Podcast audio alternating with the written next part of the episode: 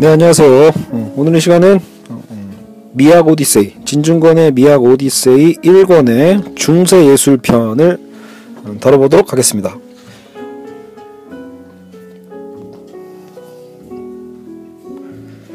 네 어, 오늘 중세 예술편 들어가기 전에 어, 지난 편 어, 잠깐 복습부터 한번 해봐야겠죠. 어, 그래서 아마 고대 예술편에서 제 개인적으로 가장 아마 인상 깊었던 건 제일 처음에 제가 말씀드렸던 그 동굴벽화에 대한 얘기 있잖아요. 예. 오히려 어, 정교하고 세밀한 그림이 어, 더 구석기 시대에 맞는 더 옛날 원시 시대의 어떤 그림이고 오히려 약간 추상적이고 약간 기하학적 그림들이 오히려 그 차후에 어, 어느 정도의 사고 관념이 어, 생긴 이후에 그려진 그림이다라는 측면이 혹시 저한테도 좀 인상적이었던 부분이었던 것 같고요. 어, 또 예술의 어떤 이유 대체 보면 그 당시 원시인들은 왜 이런 그림을 그렸는가라고 할 때 그 그림의 어떤 이유가 어, 단순한 어떤 유의 뿐만이 아니라 또 노동의 의미가 있을 수 있었다고 했었고 또 노동보다 더 신빙성이 있는 건 어떤 주술적 관계 먹고 살아야 되는 어떤 그 순간 자신의 생명을 걸고 살아야 했던 자연 앞에 벌거벗었던 인간이 할 수 있었던 어떻게 보면 음, 생존의 방식 중에 하나였던 거죠. 결국은 이 주술 관계라는 거죠. 그 주술을 통해서 나름대로 어, 효과성을 좀 얻었다. 왜 단순한 어떤 그 여러분 이게 이 당, 지금 뭐 이렇게 관념적으로만 믿는 어떤 그런 신앙을 넘어서서 사실은 이제 어떤 어때요 어, 수련무도 쳐야 되고 어, 그죠 노래도 불러야 되고 심지어는 창도 던져봐야 되고 어떤 이런 과정 속에서 예리한 관찰력과 연습 그리고 혹은 용기 이런 것들에 대한 효과성을 누렸을 거다라고 보는 거였죠. 그리고 또 인상적이었던 건 또 그런 시대적 변화죠. 이런 주술의 시대에서 어 정말 예술, 종교, 철학으로 분화되는 그 과정에 있어서 어 그쵸. 음, 왕이 곧 사제였고 사제가 곧 왕이고 곧 신이었던 어떤 그런 시대 그리고 어, 그런 힘이 떨어졌을 때 결과적으로 어떤 젊 그 다음 왕권을 노리는 다음 사제직을 노리는 젊은이들에 의해서 항상 그 목숨이 오히려 위험을 느껴야 했던 그런 역설 예. 그죠 음, 그래서 그 권력의 안정화를 위해서 어, 대신 대속물을 필요로 하게 됐던 그죠?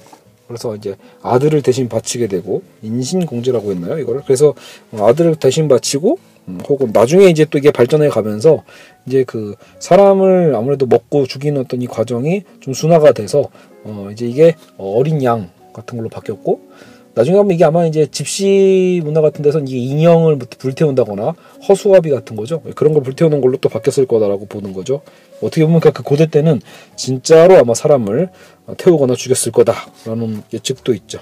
그래서 우리가 알고 있는 그 카니발 축제라는 것도 어 사실은 이제 육체를 뜯어 먹는다는 뜻이니까 그렇죠. 어떤 신의 영험함을 뜯어 먹으면서 어 우리에게 후손에게 넘어온다. 어떤 이런 느낌의 종교적인 의미가 항상 있었다라는 거죠. 어쨌든 그런 걸 바탕으로 현재 예술과 종교, 뭐 철학들이 어, 나타나게 되었다라는 것을 우리가 예, 이제 고대 예술 때 배웠고요. 그리고 또 무엇보다 그리스 예술을 그리고 배웠죠. 음, 그래서 이집트 예술과 그리스 예술의 차이 기억나시죠? 음, 그래서 어떤 이집트의 그 사막에 그 여러분 그 피라미드는 결국 뭐예요? 하나의 나침판 역할도 할 수 있는 거죠. 왜냐면 피라미드가 있어야 저 광대한 사막 속에서 어, 이제 방위가 파악될 수 있겠죠.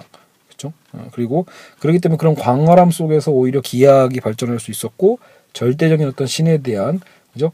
그래서 이 절대적 신은 것 어떻게 보면 또 추상적이기도 했죠. 그래서 여러분 이집트의 신은 그래서 어, 사람의 형상이라기보다도 주로 뭐 그 자연도 많이 어, 신격화됐었습니다. 태양신이 대표적인 것처럼 그렇죠. 그래서 어쨌든 자연에 대한 어떤 웅대함을 통해서 어떤 신에 대한 어떤 추상성을 뽑아내기도 했었고요. 반면에 이제 그리스는 오히려 인격적 신들이 너무 많았죠. 그렇죠. 그래서 우리가 그때 아리케익 시대, 뭐 숭고 양식, 우미 양식, 모방 양식에 대한 어떤 그 빈켈만의 어떤 분석, 예술사의 어떤 그 흐름, 그래서 그리스 예술의 절정, 그리고 로마 그 이후죠 어떻게 보면요, 로마 예술들의 어떤 이런 모방성에 대한 질의 어떤 떨어짐 이런 것들까지도 살펴봤습니다. 그죠? 자 어쨌든 오늘은 이제 중세 예술로 넘어가는데요. 중세 예술은 여러분 어쨌든 여러분 그 서구 사상사를 공부할 때 나중에 여러분 이제 중세에서 근대로 넘어가는 과정에 르네상스가 있잖아요. 그러니까 르네상스는 어떻게 보면 인문주의의 부활이고, 근데 이 인문주의는 사실 그리스 인문주의의 부활이거든요. 그러니까 인문주의, 인간주의라고 생각하셔도 돼요. 그러니까 그만큼 그리스 시대는 이제 신 자체도 인격적 신이었기 때문에 인간화된 정말 다양한 신들이었죠. 그래서 그리스 시대는 엄밀하게 보면 신중심의 시대라는 느낌보다도 어, 인간의 어떤 포인트가 좀 맞춰져 있었어요. 네. 근데 이제 그만큼 좀 자유로웠고요. 근데 이게 중세로 넘어가면서 사실은 이제 기독교가 나타나 기독교가 국교화 되잖아요. 그죠? 로마 제국에서 기독교가 국교화가 됨으로써 이게 어쨌든 굉장히 딱딱한 종교로 변해버린단 말이에요. 그래서 이 강력한 유일신 제도 안에서 유일신 신은 교리 안에서 결국 중세는 상당히 억압적이고 경직된 어떤 스타일을 가지게 됩니다. 나중에 서 이게 르네상스라는 게 다시 그래서 그리스 인문주의로 부활하는 거예요. 그러니까 여러분 어쨌든 시대가 반복되거든요. 그러니까 그리운 거죠 어떻게 보면요. 그래서 중세 중세를 여러분이 상상하실 때는 암흑 시대라는 표현도 쓰는 것처럼 인간의 어떤 이성 혹은 인간의 어떤 삶 자체에 대한 어떤 억압들이 상당히 있었다라고 일단 상식적으로 생각해 두시면 좋습니다. 그러니까 신 앞에서 신이 주체고요. 인간은 수단과 도구에 불과한 예. 어떤 제 방식의 어떤 그 제가 이제 철학사 구성할 때 그렇게 가르치거든요. 그러니까 결국 우리가 고대, 중세, 근대 그리고 현대를 구분하는 이유는 어찌 보면 이 시대의 주체가 변하기 때문에 시대의 이름도 변한다라고 저는 믿거든요. 그래서 어떻게 보면 이 고대에는 나름대로 인간이 신과 좀 어우러지면서 신 자체도 사실 인간의 어떤 속해 있는 느낌이었다면 중세는 절대적 신이 파생되면서 그죠? 유일신 어떤 주체 안에서 인간과 자연이 오히려 약간 왜곡 이제 소외된다라면 그러니까 인간은 죄인인 거죠 결국은요. 근데 밖으로 이제 나중에 르네상스를 통해서 인간성이 다시 되살아나면서 이제 근대는 이제 주체의 자리에 인간이 들어오고요. 신은 오히려 저 멀리 초월적으로 정말로 아예 그냥 어, 우주 바깥으로 나가는 느낌입니다. 그래서 인간의 어떤 컨트롤 속 안에서 자연이 오히려 이제 수단과 도구화 되는 게 이제 근대라고 볼 수 있겠죠. 그렇죠? 그래서 여러분 중세 예술도 결국 그런 흐름 속에서 보시면 됩니다. 그러니까 여러분 이제 이 미학을 미학 역시도 어쨌든 결국은 이 철학사, 사상사의 흐름 속에서 영향을 받을 수밖에 없기 때문에 중세 예술을 여러분 떠올리실 때 기본적으로 종교를 떠올려야 됩니다. 기독교를 벗어나서 중세 예술을 다룰 수가 없죠.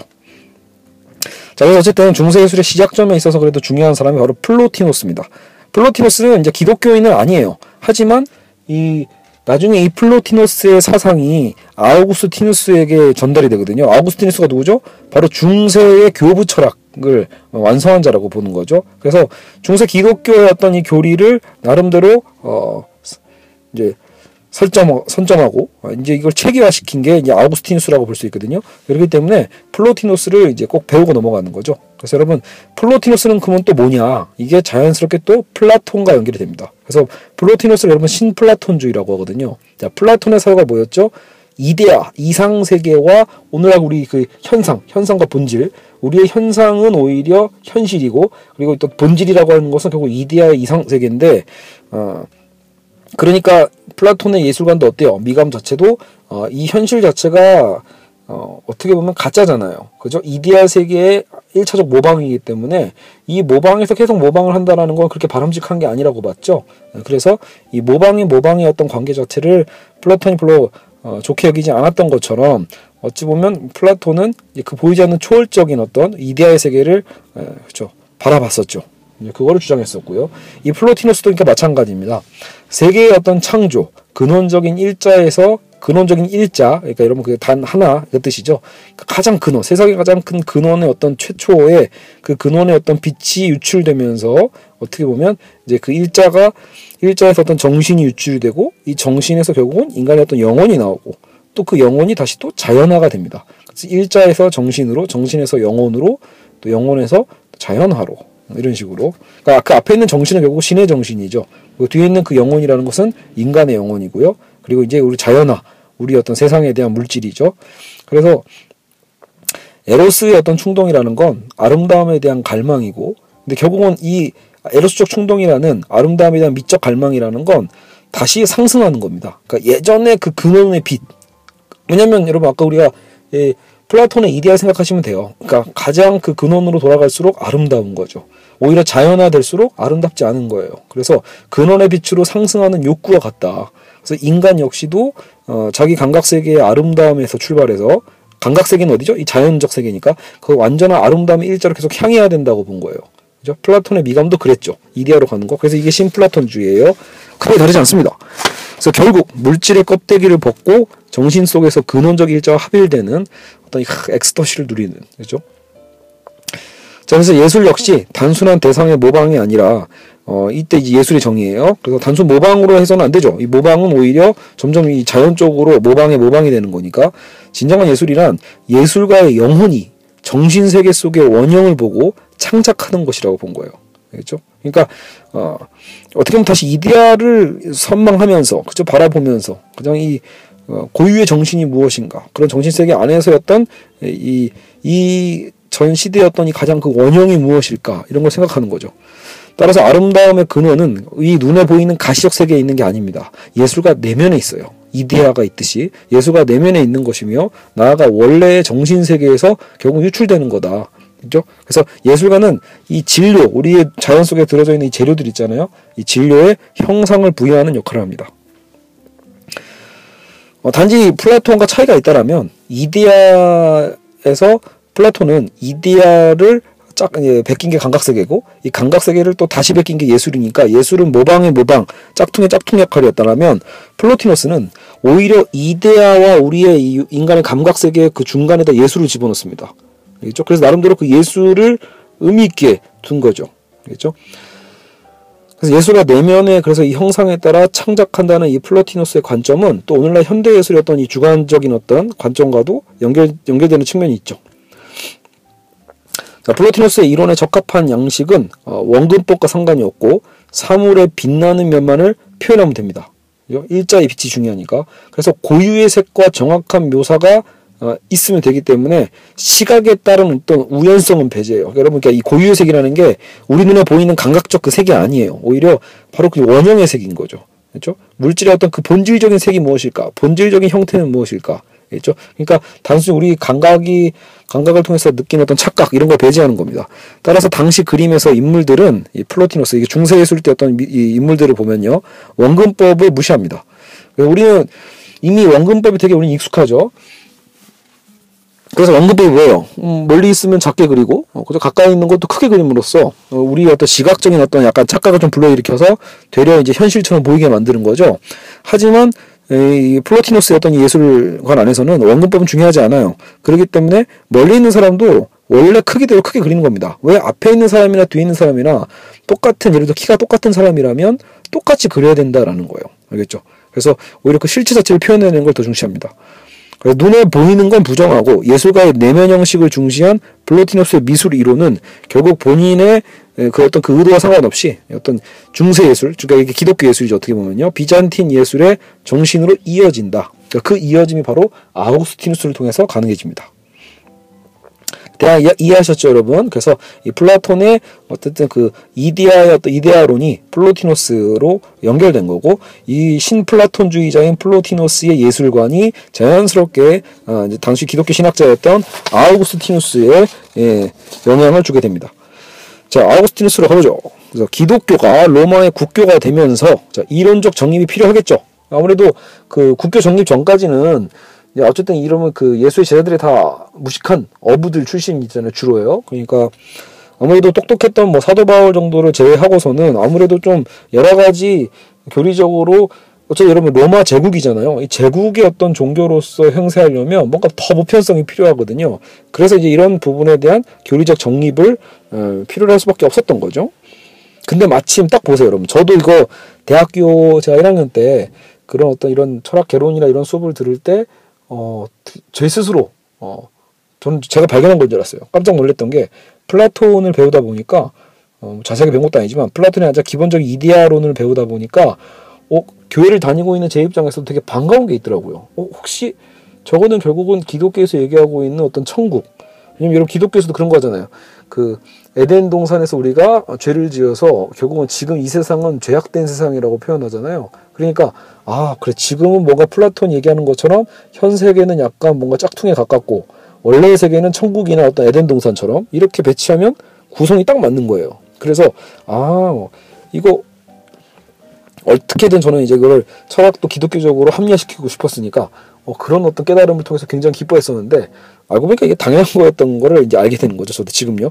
아, 지금이 아니라 그러니까 이게 중세 철학 보면서 아 그래서 아우구스티누스가 예, 이걸 플라톤주의를 받아들였겠구나라는 것을 나중에 알게 되죠. 어, 그러니까 똑같잖아요. 세계 저편의 세계를 상정했던 플라톤의 이데아 사상이 천국을 소망하는 기독교 교리와 쉽게 매칭될 수 있었다라는 거죠. 아, 물론 참고로요. 기독교 사유를 정말로 이렇게 이해하시면 안 돼요. 그렇죠? 제가 그때는 또 어렸을 때니까 기독교는 단순히 이분법이 아닙니다. 플라톤은 철저한 이분법이라면 그죠? 이데아와 현실 어쨌든 좀 구분하는 여러분들 사실 기독교는 그런 천국과 지옥의 이분법이 아닙니다. 혹은 뭐 현세와 천국의 어떤 그런 내세관도 아니고요. 분명히 다릅니다. 알겠죠? 근데 이 얘기는 뭐 제가 할 필요가 없고요. 지금요. 어쨌든 여러분 기독교를 단순한 이분법으로 오해하시면 안 됩니다. 자, 어쨌든 플로티누스, 아우구스티누스를 잠깐 구분하면 비교를 한다면 어, 플로티누스가 일자, 정신, 영혼 이런 순서대로 갔었잖아요. 그래서 일자의 빛이 어, 영혼의 어떤 정화를 한다. 이것을 이제 아우구스티누스 영어를 바꾸는 겁니다. 성부와 성자와 성령. 그래서 이건 일자의 빛은 곧 신의 빛이고 영혼의 정화라는 것은 영혼의 구원으로 바꿔버립니다. 구성이 거기 같죠. 자, 그래서 아우구스티누스가 생각한 아름다움의 속성은 형상, 단일성, 동등성, 일치, 비례 등인 만큼 이거 결국 여러분 플라톤이 생각했던 아름다운 것도 비슷해요. 이게 수적인 거, 약간 그러니까 이게 어, 단조롭고 그러면서도 어떤 형식이 있고 비례적인 어떤 그죠 수학적인 거죠. 이는 수의 개념과 미를 동일시하는 것 같다. 그죠. 여러분 어떻게 보면 이런 그 고대 예술과 이런 어떤 특성을 같이 연결해서 봤을 때 독특한 부분 중에 하나예요. 나중에 우리가 우리 근대 예술로 넘어갔을 때 이제 칸트의 어떤 미학을 보면 이제 철저하게 주관적으로 우리가 느끼는 아름다움에 대한 그런 어떤 감각이라면 그죠? 근데 여기 이제 오히려 요 당시에는 이런 수의 개념과 미를 동일시하는 그러니까 뭐 균형이 맞으면 아름다운 거예요. 그죠? 비례가 맞으면 아름답고 이런 식으로 생각하는 사회가 있었다는 거죠. 자, 그리고 어떤 이제 변신론의 개념에서 아까 신을 변호한다라는 거죠. 추 또한 아름다움의 일부로 이제 인식합니다. 대신. 그러니까 아구스티누스의 어떤 특성인데 여러분 추함이 어떻게 아름답죠? 라고 생각할 수도 있지만 그러니까 이제 이게 신이 우리 그렇게 그럴 수 있잖아요. 아니 신이 창조했을 때 왜 이렇게 추한 것까지 같이 창조했을까? 이런 우리가 이제 반박을 많이 하잖아요. 불만이 있고 왜 이렇게 아름다워 보이지 않은 것도 존재할까? 신이 창조했다라고 이런 거 왜 존재하는 거지?라고 할 때 이런 거에 대한 어떤 반론 개념으로 어떤 미와 추에 대한 개념을 같이 이제 조화를 주장을 하게 됩니다. 그래서 추 또한 아름다움의 일부로서 존재한다라는 거죠. 추가 있어야 또 그 미의 어떤 관계 속에서 조화를 이루게 되고 그 조화가 더 멀리서 보면 어 가장 조화로운 아름다움을 만들어낸다라고 보는 거예요. 여러분 바로 그게 미술 양식에서 뭐죠? 그게 바로 모자이크죠. 모자이크. 이런 모자이크의 그 부분 부분은 이쁜지 안 예쁜지 알게 뭐예요. 그죠? 하지만 그 부분들이 모여서 상당히 아름다운 어떤 모양을 띠게 되죠. 그래서 그런 모자이크를 생각하시면서 아 그래서 추도 필요했구나라는 것을 알 수 있습니다. 자 그리고요 음, 자, 신이야말로 모든 미의 근원이다. 미 그 자체다. 플로티너스처럼 예술은 자연의 모방이 아니라 어, 예술가 내면의 형상을 실현하는 거다. 똑같습니다. 결국은요. 그래서 물질에 묶여서는 안 된다라는 결국은 확실히 신앙적 개념이고 그러다 보니까 약간 좀 관념적이죠. 그렇죠? 나중에 여러분 그래서 이제 아리스토텔레스로 가야 어, 그러니까 여러분 이제 이렇게 보시면 돼요. 그러니까 고대 철학에서 나름대로 플라톤과 아리스토텔레스가 대립이 됐다면 중세에서도 신 플라톤주의를 통해서 아우구스티누스가 플라톤을 받아들였다면 오히려 또 어, 중세에서는 또 중세 후기죠 토마스 아퀴나스가 아리스토텔레스를 또 받아들였다고 보시면 됩니다. 네, 그런 식으로 계열이 연결이 돼요. 알겠죠? 이렇게 쭉 연결해 두시고 이해를 해주시면 편합니다. 자 그리고 어 이제 아우구스티누스의 특성 중에 하나인데 아무래도 여러분 기독교다 보니까 여러분 신이 눈에 어쨌든 보이지 않잖아요. 특히 절대 신은요. 그러니까 나름대로 비유가 필요해요. 알레고리가 필요한 거죠. 초월적 진리니까. 그래서 이런 감각을 벗어나는 초감각적 내용을 표현하기 위해서는 이런 비유가 필요했다. 그래서 여러분 그게 신의 어린 양, Agnus Dei라고 하죠. 신의 어린 양이 대표적인 어떤 사례다. 그래서 피타고라스적인 고대에 있었던 피타고라스 학파 있죠.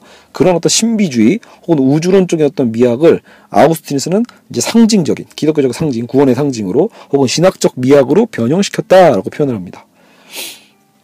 자, 이게 여러분 대체적인 어떤 중세 초반의 어떤 흐름이라면 이제, 이제 스콜라 철학을 통해서 나중에 토마스 아퀴나스로 들어갑니다. 자, 일단 스콜라 철학을 살펴보죠. 여러분 그 원래는 기독교가 국교화되기 전에 여러분 기독교인들이 상당히 핍박을 많이 받았었죠. 그게 역설이잖아요. 로마 제국 안에서 사자밥이 되고 네로 왕자가 굉장히 탄압했고요. 그죠? 그만큼 기독교인들이 초기 기독교인들이 핍박을 받아서 이제 거기서 이제 땅굴 파고 들어갔던 게 그 유명한 카타콤입니다. 들어보셨을 거예요. 지하 동굴에서 어마어마한 지하 동굴, 단순 동굴이 아니죠. 도시를 형성하죠. 그런 카타콤에서 살다가 저 여러분 중세의 국교가 되면서 이제 당연히 지상으로 나오게 되잖아요. 카타콤에서 살 이유가 없죠. 어떻게 보면 이제 모든 이제 로마인들도 어 그죠 다 기독교인이 되는 거니까요. 네, 그래서 이제 중세 건 이제 중세 여러분 이제 건축에 있어서 가장 중요한 게 성당이겠죠. 중세 건축하면 성당. 혹은 여러분 뭐 중세 회화하면 당연히 성화죠. 예. 왜냐면 중세 사유 자체가 신중심의 사유니까 당연한 겁니다. 알겠죠? 조각도 당연히 예, 그런 어떤 예, 종교적인 측면을 갖고 있겠죠. 자, 여하튼 중세 예수는 그래서 능력이 아닌 의지와 정신의 문제다. 그래서 신앙을 표현하는 영혼이 중요하다고 봤고요. 그래서 사실 묘사에 있어서도 물질 세계 자체는 중요하지 않다고 했죠. 영혼 깊숙이 파고드는 그래서 장점이 있는 거예요. 알겠죠? 여러분 그 어, 여러분 그 Passion of Christ라고 여러분 그 멜 깁슨이 만들었던 영화 기억하시나요? 아, 한참 전에 나왔던 그 이제 기독교 영화죠. 그래서 이제 예수의 어떤 수난, 그리스도의 수난이라고 해서 이제 그리스도가 이제 십자가에 못 박히는 어떤 그 씬이 아주 리얼하게 나왔던 영화인데요. 그러니까 이제 그 영화 보면 굉장히 끔찍합니다. 그 동안에 나왔던 그 예수의 고난 영화 중에 가장 리얼리틱하게 표현했거든요. 그 막 살점이 떨어지고 피나고 이런 것들이 굉장히 리얼합니다. 그래서 이제 굉장히 정서적으로 아 이게 잘 피나는 거 못 보시는 분들은 어지러울 수도 있는. 근데 이 얘기를 왜 하냐면 여러분 사실은 지금 시대의 기독교인들은 그러니까 잘 상상이 안 가는 거예요. 그 당시에 예수가 십자가 못 박혔다라는 게 어떤 건지에 대해서 얘기로 듣고 그림으로 봐도 그리 실감이 안 가니까 그냥 동화나 신화처럼만 생각하게 되죠. 예. 그러다 보니까 멜 깁슨 같은 감독이 나타나서 완전 야 이게 바로 그런 거야라고 해서 결국은 리얼리티하게 그것을 예, 연출해내는 겁니다. 그 정도 리얼리티를 만들어내야 오, 막 가슴이 찔리고 아 우리의 죄 때문에 이렇게 고통을 당했구나라는 감각이 오거든요. 예, 다, 다시 얘기하면 여러분 현대인들은 감각적으로 이미 굉장히 무감각해져 있는 상태라고 볼 수 있죠. 즉 누구에 비해서요? 여러분 중세를 생각해 보십시오. 중세는 중세 예술을 보면 어 아까도 얘기했지만 굉장히 단조로워요. 중세 예술 자체는 영혼을 표현하는 게 중요했지 그 물질주의에 막혀있던 그 매여있던 게 아니니까 그런 리얼티 자체가 아주 중요하지 않은 거죠. 원급부터 필요 없었죠. 그러니까 중세 때는 예수님의 어떤 형상 자체도 그렇게까지 리얼티하게 그려내지 않더라도 충분히 뭐예요? 신앙의 눈으로 그렇죠? 결국 이 마음의 눈으로 충분히 여러분 이게 묵상이라고 하죠. 그게 가능했기 때문에 중세인들에게는 솔직히 지금 멜 깁슨이 만들었던 Passion of Christ 같은 어떤 그 정도의 리얼리티는 필요조차 안 한 거예요. 그정 그런 어떤 눈으로 보여지는 어떤 시각적 효과가 아니어도 충분히 정신적으로도 그런 어떤 예수의 고, 고난에 동참할 수 있었고 훨씬 더 공감대가 높았다고 볼 수 있습니다. 그렇죠? 어찌 보면 여러분, 그 중세인들이 지금 현대인들보다 훨씬 더 감각적으로 혹은 또 상상력도 더 뛰어나지 않았을까 이런 생각을 해봅니다. 이건 그 미아오디세에 없어요. 제가 하는 얘기고요. 자, 여하튼 저 건축 양식이 성당이고요. 그래서 성당 건축 양식을 이제 로마네스크 양식이라고 해요. 이런 중세 성당을요.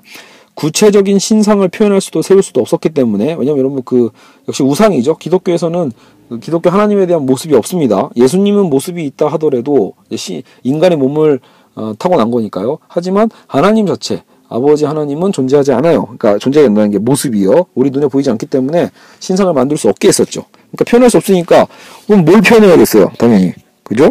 음. 어 당연히 그 다른 걸로 표현을 해야겠죠. 그래서 중세의 성당은요 신의 신이 현존하는 성체입니다.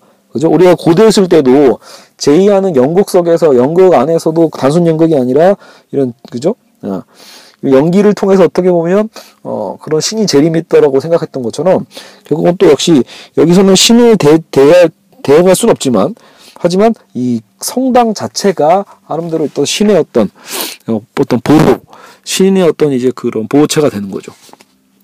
왜 악, 악의 세력과 싸우는 전투적 교회를 상징하는 겁니다. 알겠죠? 신의 위대함을 표현하니까 그 벽돌도 굉장히 두껍고요. 이때 이제 이때 개발된 게 여러분 아치 공법이죠. 아치 알죠? 그 동그랗게 이렇게 천장 쪽에서 아치 공법 그리고 이제 그 성당의 모양 자체가요 십자가 모양입니다. 굉장히 튼튼한 위에서 보면 십자가 모양인 거죠. 앞에서 보면 모르는데 위에서 올라가서 보면 십자가 모양. 그리고 여러분 이게 되게 재밌는 게 건축 양식이 왜 우리도요 우리나라도 그그 지금 옛날 구 서울청사, 서울시청이랑요. 그리고 이제 지금 철거됐지만 그 국립중앙박물관 있었죠. 그러니까 조선총독부 그 경복궁에 있었던 그 조선총독부 건물도요. 위에서 보면 그 날일자예요. 어, 위에서 거, 건물 모양이 보면 글자로 되어 있습니다. 날일자였고 사실 옛날 구청사가 본자예요. 그 약간 이상하게 생겼거든요. 완벽하게 본자는 아니지만 실제로 일본 애들이 그런 의미로 만들었다고 하더라고요. 그래서 구청사를 위에서 보면 이제 근본 본자랑 비슷합니다. 즉 일본이란 단어가 나오죠. 그죠? 그 경복궁 쪽에서의 일자 그리고 좀 더그 그 세종로를 통해서 쭉 내려가면 시청이 있잖아요. 그쪽에 더 본자 그리고 여러분 그 바로 서울 위가 뭐예요? 그 인왕, 북악산과 인왕산이 있잖아요. 북악산과 인왕산의 어떤 그 산 줄기에 그 혈, 그, 저 산의 혈이 있다고 하잖아요. 그게 이제 대자라고 생각하더라고요. 대일본. 이런 느낌으로 일본이 건축을 했다고 합니다. 굉장히 집요하죠. 어쨌든 그런 의미가 중세 때도 충분히 있었던 거예요. 그래서 성당을 만들어도 십자가 모형으로 딱 만들면 왠지 어때요? 그 드라큘라가 마치 뭐 덤비지 못할 것 같고 이제 악의 세력이 덤비지 못할 것 같은 그런 안정감을 주죠. 나중에 여러분 그래서 이게 이제 고딩 양식으로 나중에 변화가 되는데요. 이 로마네스크 양식에서 고딩 양식으로 변화될 때 차이가 뭐냐면 이제 그래도 남들은 좀 건축법이 좀 발달하다 보니까 둥근 아치도 뾰족한 첨두형 아치로 아마 그러니까 아치 모양도 약간 뾰족한 모양이 있거든요. 제가 알기로는 명동송당 가시면 주로 아마 이 첨두형 아치일 거예요. 고딩 양식에 가깝거든요. 예전에 제가 한번 가서 본 것 같아요.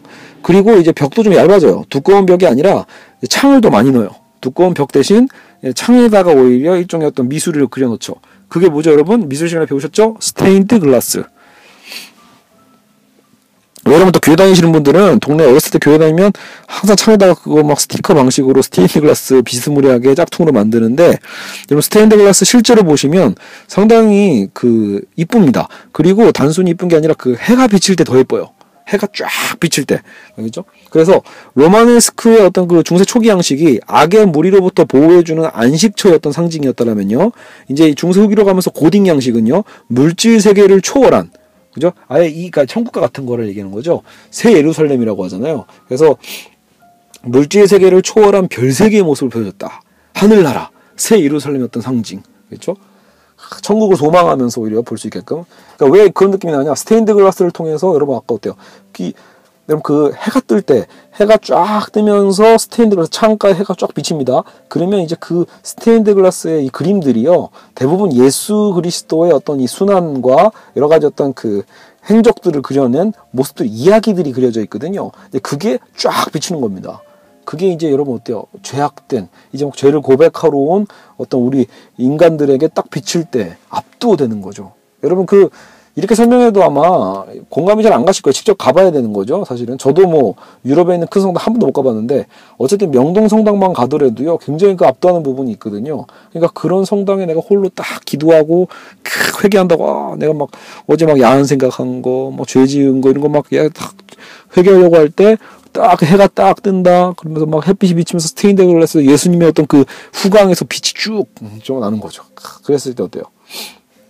뻑 가는 겁니다. 당시 중세인은 더더욱 그랬겠죠. 아까도 했죠. 중세인들에 대한 어떤 그 순박함도 있었을 거란 말이에요. 신에 대한 어떤 또 두려움도 컸을 거고요. 알겠죠? 그래서 당시에는 특히 여러분 이게 뭐예요? 성경이 번역됐을 때가 아닙니다, 여러분. 그러니까 성경이 여러분 지금은 굉장히 뭐 편해져서 보급이 잘 돼서 누구나 뭐 발에 치이도록 읽을 수 있는 게 성경이지만 중세 때는 여러분 역시 그게 지식 권력에 의한 독점이라고 표현하죠. 어, 푸코식으로 얘기하면요. 그러니까 이 신학자들만 갖고 있었습니다. 신부님들만 그 라틴어로 된 성경을 읽을 수 있었고 정작 교회를 그렇게 열심히 다닌다는 성도들은 성경을 읽을 수가 없어요. 그러니까 즉 서민들에게 일반 평민들에게는 이 성당에 있는 스테인드 글라스가 바로 그 성경의 대체 역할을 좀 해주는 거죠. 이해가시죠? 예, 그러니까 이 성, 성당 자체 의미는 굉장히 컸습니다. 역시 중세 회화는 자연 모방을 벗어나고 그래서 이제 색채도 여러분 그래서 자유로울 수 있는 거죠. 자연을 벗어나니까 색채가 자유롭죠. 왜냐면 자연의 색은 한정돼 있잖아요. 그러니까 마음껏 새로운 색을 만들 수 있었고요. 그렇죠? 그러니까 결국은 중세 미술은 기독교적으로 해석된 플로티노스다라고 볼 수 있고요. 자, 그리고 이상주의와 자연주의 보죠. 그러니까 이제 이게 조합되는 거예요. 그러니까 자연주의라 이상주의라는 건 아까처럼 뭔가 좀 관념적이고 신을 초월한 현세를 초월한 어떤 느낌이라면 자연주의는 말 그대로 여러분 자연 속에 우리 눈에 보여지는 감각적 세계에 대한 것을 직접적으로 묘사하는 거거든요. 그러니까 여러분 이제 13세기 중세 후기에 들어서면 고딩 예술이 발달하면서 이런 자연주의적 경향도 눈에 띄기 시작한다라고 합니다. 그래서 어떤 그 이후에 르네상스의 조각들도 이런 자연주의적 성향을 띠거든요. 그러니까 이제 르네상스의 시작점이기도 한 거예요. 자연스럽게 이제 이어지는 거죠. 고딕 자연주의라고 불려요. 결국 중세 예술은 이상주의와 자연주의의 대립이다. 아우구스티누스의 영향으로 중세 초기는 이상주의적 경향이 당연히 강했겠죠. 예, 아무래도 관념적인 중세 후기 토마스 아퀴나스 이 아키나스의 삶의 궤적이 1225년입니다. 1225년부터 1274년 이게 13세기죠. 그러니까 이때 돌아서면 자연주의적 성향이 발달을 합니다. 대신 여러분 이 자연주의 성향을 너무 강하게 이해하시면 안 되는 게 이거는 결국 르네상스 가야지 확산되는 거예요. 그래서 아직 시대적으로는 아직은 신앙의 빛 아래에 있는 자연주의에 불과하다라고만 보시면 됩니다. 대신 그래도 그만큼 이제 이상주의에선 좀 벗어나고 있다라는 흐름만 이해하시면 돼요. 자, 참고로 여기서 이런 책에서 이런 장면이 나와요. 이제 플라톤 같은 경우에는 따라서 이런 완전한 삼각형은 현실에서 존재 불가한 것처럼 왜냐면 삼각형이 왜 존재 불가하죠?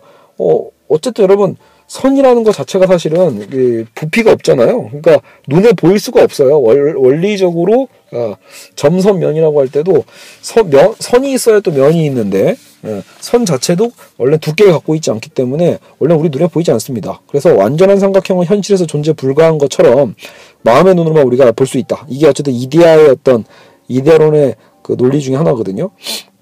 그러니까 완전한 삼각형은 어디서 우리가 본 거냐? 이데아의 세계에 있기 때문에 우리가 그것을 어, 그릴 수 있다라는 거죠. 그러니까 어떻게 보면 여러분 그래서 중세 음악도 단조롭다라고 본 거죠. 이 단조로움이 오히려 아름답다고 본 거예요. 단조로운 게 영적 음악이다라고 본 거죠. 자, 어쨌든 그리고 또 플라톤의 기하학적 원자론도 이제 진중권이 소개하고 있어요. 그래서 이 도형으로 모든 세계 도형을 다 모으면 다 모은다는 얘기가 도형 몇 개 삼각형만으로도 막 조합을 하면 웬만한 모든 세계 형태를 다 창조할 수 있다라는 그런 믿음이에요. 됐고요, 이거는. 자, 토마스 아퀴나스 넘어갑시다. 자, 토마스 아퀴나스. 자, 이성과 계시의 분리를 생각하시면 됩니다. 이 토마스 아퀴나스 되면 이제 무슨 변화가 있냐? 그 전까지는 상당히 신앙의 어떤 시대로 압도해 있다라면 여러분 이제 13세기가 됐잖아요. 그러면 이제 여러분 슬슬 슬슬 과학이 이제 이제 우물틉니다. 그죠? 나중에 여러분 이 과학이 이제 폭발하는 게 어떻게 보면 이제 르네상스 이후에 그쵸? 이제 데카르트와 뉴턴 등에 해가지고 수학과 과학의 혁명이 막 일어나잖아요. 그러니까 어쨌든 지식이 막 싹틀 때이기 때문에 이성에 대한 이제 어쨌든 질문들이 막 쏟아져 나올 때예요. 그러니까 이때 나름대로 신학자들은 여기에 대한 해명을 해야 되거든요. 그래서 아키나스의 아이디어가 뭐예요? 야 그러면 예전에는 이런 어떤 철학적 이성이라는 것 자체를 다 어떤 이제 신적 계시 안에 다 집어넣어놨지만 다 설명이 이제는 안 되니까요. 이성과 계시를 분리해 버립니다. 철저하게 분리해서 어, 따로 사유하자라고 본 거예요. 계시는 계시대로 이성은 이성대로. 그죠? 아키나스 씨가 어떤 신존재 증명은 뭐 부동의 동자라고 해서요. 결국 아까 근원적 일자 이건 크게 다르진 않아요. 여하튼 아리스토텔레스의 영향을 받았다가 중요한 포인트입니다. 이제는 플라톤에서 벗어나서 아리스토텔레스의 영향으로 인간의 어떤 이 감각에 관심을 두기 시작해요. 감각에 관심을 두니까 자연주의도 같이 영향을 받게 되는 겁니다. 어, 물론 미란 대상의 객관적 속성으로 보는 중세미학의 틀을 벗어나지는 않지만 어, 그럼에도 미란 보아서 즐거운 것으로 설명을 한다. 즉 미는 바라보는 사람의 감정이라는 주관도 관계가 있다라는 겁니다. 그래서 객관적인 어떤 그 속성, 그 대상만을 중시하는 미가 아니라 나름대로 그 사람의 감정이라는 주관도 관계가 있다라고 본 거죠. 그죠? 그런데 미를 인식할 때 즐거움을 느끼는 그 이유는 근데 여기서 이제 여러분 철저한 주관은 아직 아니란 뜻이에요.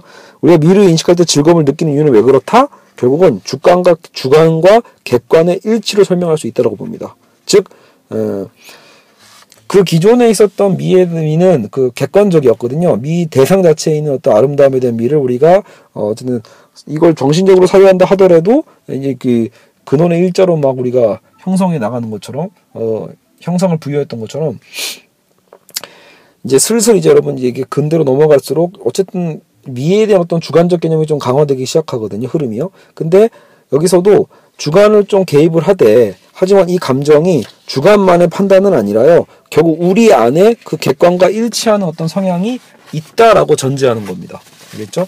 그래서 완전 비례 명료 할 때 우리가 쾌감을 느끼는 이유는 이미 우리 주관 속에 비슷한 성질이 있기 때문에 쾌감을 느끼는 거예요. 그러니까 이것이 일치하는 쾌감, 이것이 어떻게 보면 그렇죠. 어떤 이런 미학적 개념을 이렇게 해석한 거겠죠. 그래서 외부의 형상과 내부의 형상이 일치할 때 그 쾌감, 비례를 좋아하는 것도 주관 속에 비례와 비슷한 성질이 있어서 그렇다라는 거예요. 여러분 그 군대 갔다 온 남자분들은 이해하실 텐데 남자들이 원래 되게 꼼꼼하거나 막 각 잡고 이런 걸 원래 사회에서는 잘 안 하잖아요. 근데 군대 가면 엄청나게 하죠. 저도 되게 그런 타입이었는데 이게 되게 신기한 게 저는 지금도 이제 그런 형식을 되게 트, 싫어해요. 틀 같은 거 되게 싫어하고. 근데 군대 가서 그렇게 각을 억지로라도 잡아보니까요. 쾌감이 있어요. 예. 여러분 어때요? 우리가 막 정신 사납다고 하잖아요. 그러니까 이렇게 틀이 안 잡혀져 있고 줄이 없고 막 이러면 솔직히 정서적으로 굉장히 좀 불안하죠. 우리가 왠지 그죠? 정신 사납고. 근데 여러분 진짜 이렇게 수건이랑 뭐 나중에 이거 어떻게 보면 이제 강박신경증 같은 건데 어쨌든 어, 수건 줄도 맞추고 어, 전투화 선도 맞추고 우리 무릎 선도 맞추고 군인은 다 맞추죠. 무슨 심지어 뭐 사단 배지 어떤 위치도 다 맞추고 이런 맞추는 걸 맞춰요. 이런 비례와 균형 아니에요. 결국은 이런 것들 이 그렇게 맞추는 것 자체는 지금 대상 속에 있는 거죠. 근데 그거를 우리 주관 안에 있는 어떤 비례적인 속성과 일치가 되니까 묘한 쾌감이 느껴진다라고 하는 거죠. 이런 특성으로 이해하시면 될 것 같아요. 대상을 주관에 동화시킨다라고 표현합니다. 대상을 주관에 동화시킨다. 자, 따라서 이 당시의 즐거움이란 감각적 즐거움이라는 느낌보다는 지적 즐거움이 좀 그러니까 우리가 좀 단순히 아까 제가 감각적으로만 즐거워하는 건 아니고 이건 나중에 여러분 칸트까지 가야 돼요. 약간 지적 즐거움에 더 가깝다. 왜? 제 인식이니까 일치하는 거니까 일치하냐 안 하냐의 어떤 철학이죠. 그래서 제 인식의 쾌감이라고 볼 수 있습니다. 그래서 지금의 우리는 어, 미를 느끼지만 이 당시의 사람들은 미를 인식했다고 볼 수 있는 거죠. 이 차이 이해하셔야 됩니다. 그래서 어, 이런 현대미술에서는 결국은 미를 내가 주관적으로 느끼는가 안 느끼는가 되게 중요하거든요. 근데 어쨌든 이 당시까지는 사람들은 미를 인식하는 개념으로 이해했습니다. 인식. 약간 이제 지식적인 거죠. 어, 그리고 이제 아키나스는 참고로 이런 우리의 어떤 감각 중에서도 그래서 시각과 청각을 최고로 여기고요. 자, 중세예술은 자연을 모방하는 것이 아닌 절대자의 초월론적인 빛과 이상을 표현하는 것이었다. 그러나 아퀴나스는 자연의 모방을 다시 중시하게 된다. 그죠? 그래서 아까 자연주의라고 했죠. 예술은 신의 예지에 의해 창조된 자연을 인식하는 모방이다. 그러니까 대신 이 자연 자체를 사랑하자라는 어떤 식의 자연주의가 아니라 이 자연도 결국은 신의 창조물이잖아요. 그러니까 차라리 자연 속에 신의 어떤 인식이 들어있다고 또 볼 수 있죠. 예술은 이성적 행위이며 이성의 올바른 규칙과도 같다. 즉 신은 자연의 내적 원리에 따라 창조를 하셨다면 그죠? 신이 자연의 내적 원리에 따라 이 세계를 창조했다면 예술가는 자연의 외적 원리에 따라 모방을 할 뿐이다. 이렇게 합니다. 그래서 아리스토텔레스는 초월적 세계를 부정하며 형상은 사물 자체 속에 진료와 함께 어우러져 있다고 보았다. 어, 자, 그렇다면 이를 받아들인 아키나스는 그죠? 아퀴나스의 그 기독교는 자연 그 자체 속에 신성이 깃들여 있다고 생각할 것이다. 자연도 어떻게 보면 그 질료니까요. 여기서 고딕 자연주의가 파생된다. 자, 플라톤식의 상징적인 알레고리, 그러니까 아우구스티누스의 어떤 그 개념을 벗어나서 아리스토텔레스는 혹은 토, 아, 리스토텔레스를 받아들인 이제 토마스 아퀴나스겠죠. 이런 사물 자체의 질료성에 형상이 어우러져 있음을 주장한다라고 합니다. 알겠죠? 자, 어쨌든 이렇게 해서 토마스 아퀴나스까지는 마무리가 됐고요. 현재 이제 38분 지나갔는데, 자, 마무리, 마지막 이제 한 5분 정도나 더 하고 마무리를 해 드릴게요.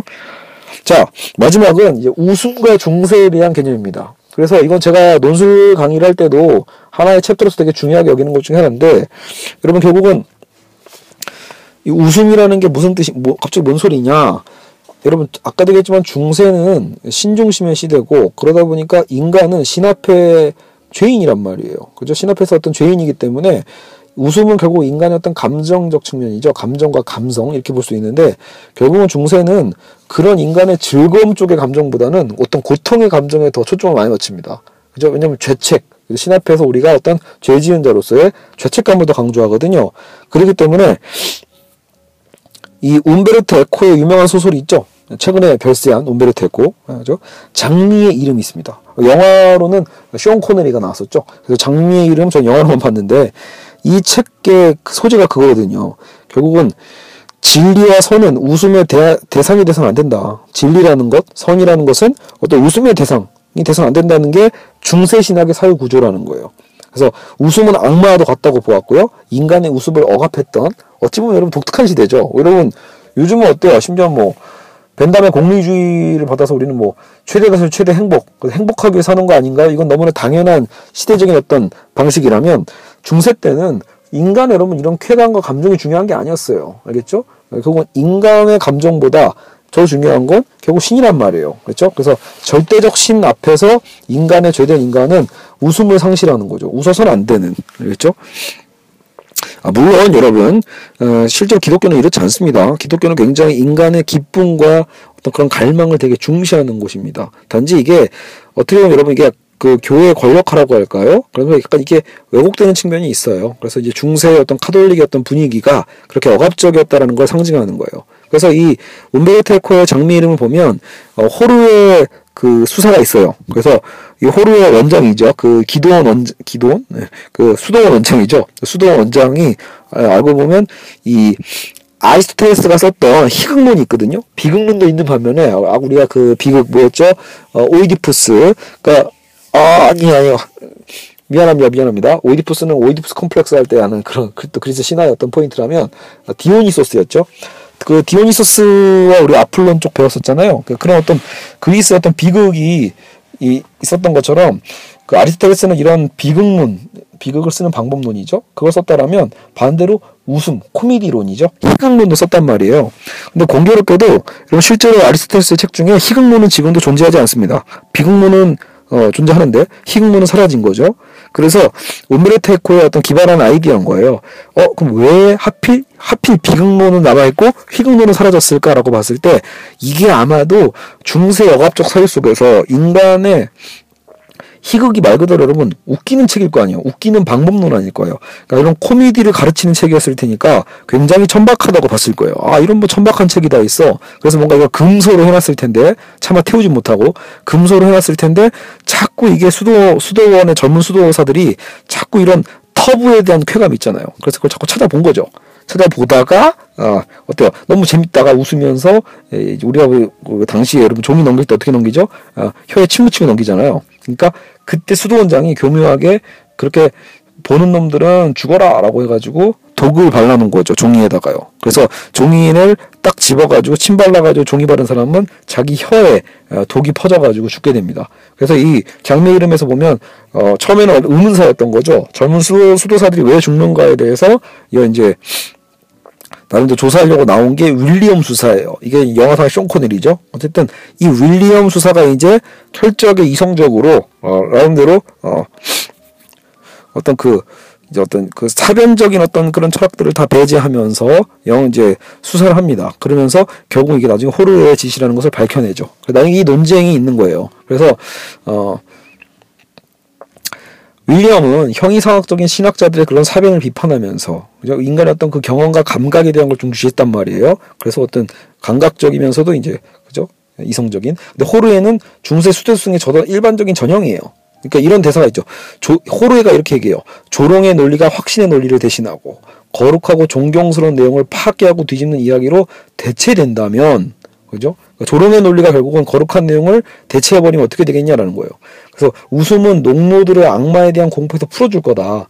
즉 여러분 이 시대는 악마에 대한 공포가 중요한 거예요. 악마를 두려워해야 신을 믿을 거 아니에요. 그죠? 그러니까 근데 웃기 시작하면 악마에 대한 공포가에서 벗어나게 되고 그러면 신앙이 사라질 거라고 본 거죠.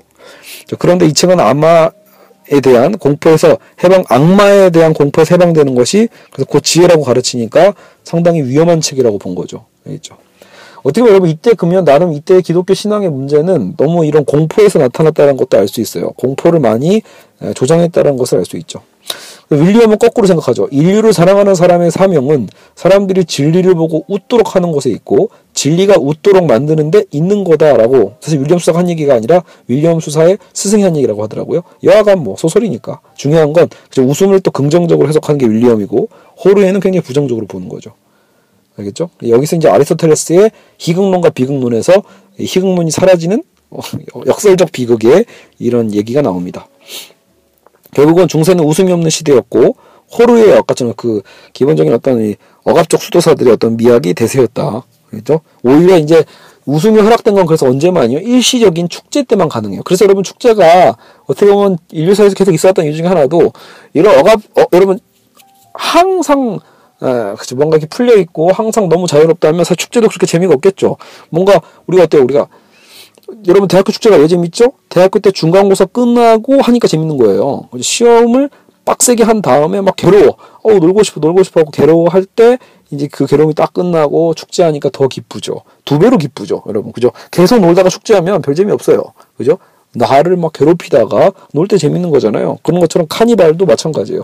중 이런 카니발 축제를 통해서 막 한정적으로 어떤 이런 우스꽝스러움이 허락되고 방탕함이 허락됐지 그 나머지의 일상적 삶을 사시는 건데 중세인들은 예, 그죠. 너무 현실과 비교하기에는 더 억압적이죠. 그래서 많이 억압적으로 어, 신앙만 중심으로 해서 살아갔다라는 걸 알 수 있습니다. 결국 이게 해방되는 게 여러분 그래서 르네상스와 그죠? 그래서 르네상스가 시작된다고 보셔도 되는 거예요. 단순히 그 그리스의 어떤 뭐 미학과 어떤 그 그리스의 문학이 좋아서가 나왔다기보다도 이제 인간 그 자체에 대한 역동성에 대한 저항과 혁명인 거죠. 르네상스는요. 알겠죠? 이런 중세적인 천년이잖아요. 중세가 무려 이 천년 동안의 억압을 뚫고 인간의 어떤 자율적 감성이 뛰쳐나왔다라고 볼 수 있어요. 그리고 이건 역설적으로 어 이게 결국은 제가 저도 기독 기독 교인이니까 제가 믿는 하나님도 원하시, 원하셨던 역사였다고 저는 생각을 합니다. 왜 인간이 저렇게 어, 종교의 이름으로 억압되어 있는 것을 신도 보고 싶지는 않았을 거라고 저는 확신을 합니다. 그렇죠? 그래서 어떻게 보면 여러분 또 개신교에 또 혁명이 있었던 거죠. 자, 여러분 그래서 나중에 이 웃음에 대한 측면 포인트로 해서 그래서 오늘날의 이제 어떤 이런 월드컵 뭐 그죠? 올림픽 이런 것들도 나름대로 또 또 의미를 갖게 되는 게 있어요. 그죠? 또 정치적으로 물론 이용되는 것도 있고요. 어쨌든 웃음도 하나의 일종의 어떤 이런 인류사적인 어떤 역사성을 갖고 있다라는 거. 알겠죠? 자 어쨌든 어, 오늘은 우리가 이제 중세의 미술까지 다뤄봤습니다. 충분히 많이 했네요. 46분 자, 어쨌든 여러분, 어, 오늘 굉장히 또 빨리 얘기했는데, 제 말이 너무 빠르신 분은, 예, 저, 그, 플레이 속도를 늦춰서 들으시고요. 혹은 뭐 더 빨리 듣고 싶은 사람은 1.2배로 들으시면 딱 맞습니다. 알겠죠? 예, 그래서 오늘, 어, 이제, 미학 오디세이 중세 예술편까지 마쳤습니다. 다음 시간, 이제 근대 예술, 그리고 중세, 빠르, 이제, 빠르면 다음 한 편으로 이제 미학 오디세이 1권을 마치게 되고요. 혹시 뭐 근대 예술 쪽이 좀 늘어지게 되면 두 편으로 나눠서 하도록 하겠습니다. 오늘도 진짜 두 편 할 뻔했네요. 예, 어쨌든 음, 좀 더 뭐 보강할 거 있으면 더 재밌는 얘기 들고 보강하도록 하겠습니다. 네, 오늘 고생하셨습니다.